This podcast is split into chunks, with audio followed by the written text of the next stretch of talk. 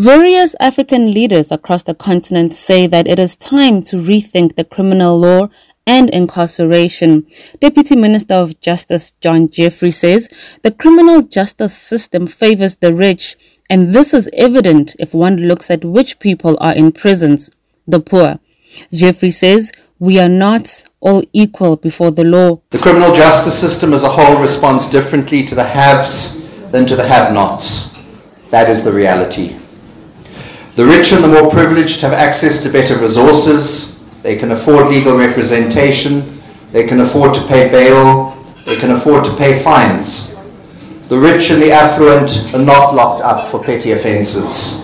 The poor are much more likely to experience unlawful and excessive arrest and detention and disproportionate sentencing. They are by and large the ones in the overcrowded prisons. It boils down to a very simple and straightforward question. Who is more likely to suffer violations and infringements to their human rights, the rich or the poor? Who has the resources to more successfully enforce their human rights, the rich or the poor? Are we all equal before the law? And the honest answer is no.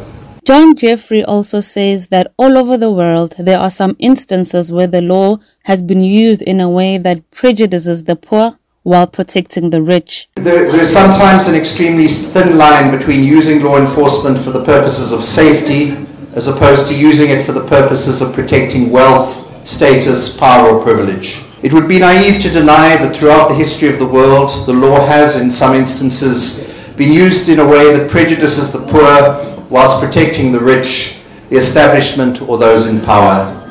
Laws can also be used to stifle dissent or association, rather than for the purposes of public safety.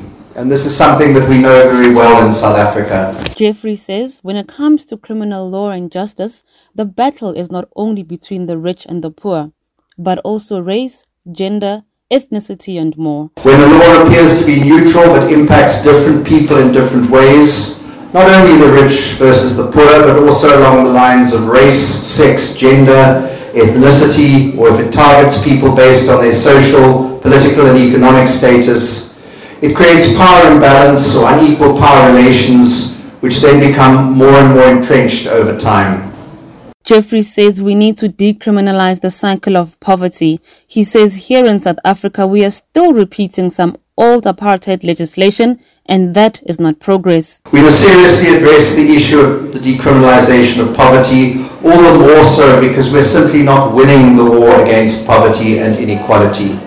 According to the United Nations, and I quote, as things stand, the world is not on track to end poverty by 2030, with the poorest countries now needing unprecedented levels of pro-poor growth to achieve that goal.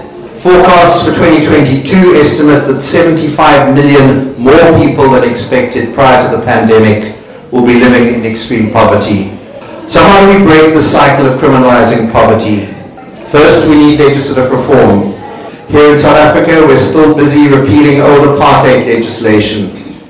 At the very heart of this issue lies the question, does this person really belong in jail?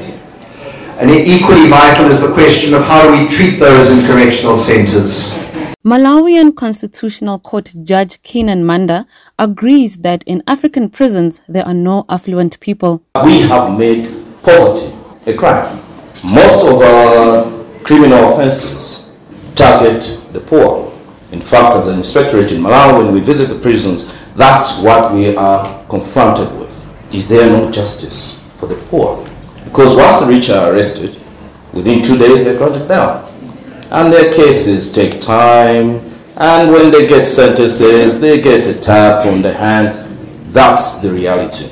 Former Constitutional Judge Edwin Cameron has thanked South Africa's Deputy Minister of Justice for being at the forefront of decriminalizing sex work. It's the first time that so many judges involved and national human rights institutions involved in prisons reform have got together. And it's been a rich day, a rich day of reflection. This is one of those meetings which could change practice across the region and across the continent. The Deputy Minister, John Jeffery, has been at the forefront within the executive of campaigning for for the decriminalisation of sex work. I honour you for that, Deputy Minister. And here we have uh, four people involved in sex worker advocacy.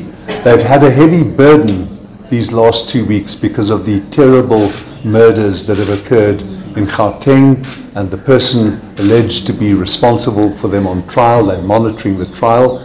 We honor you for your work in advocacy because the absurdity, the wickedness, the inappropriateness, the ridiculousness of criminalizing sex work is one of the issues that you bring to the fore. We pay honor to you for that.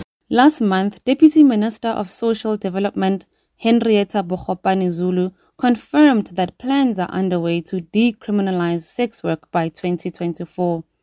Mulebukeng Kulwago, SABC News, Johannesburg.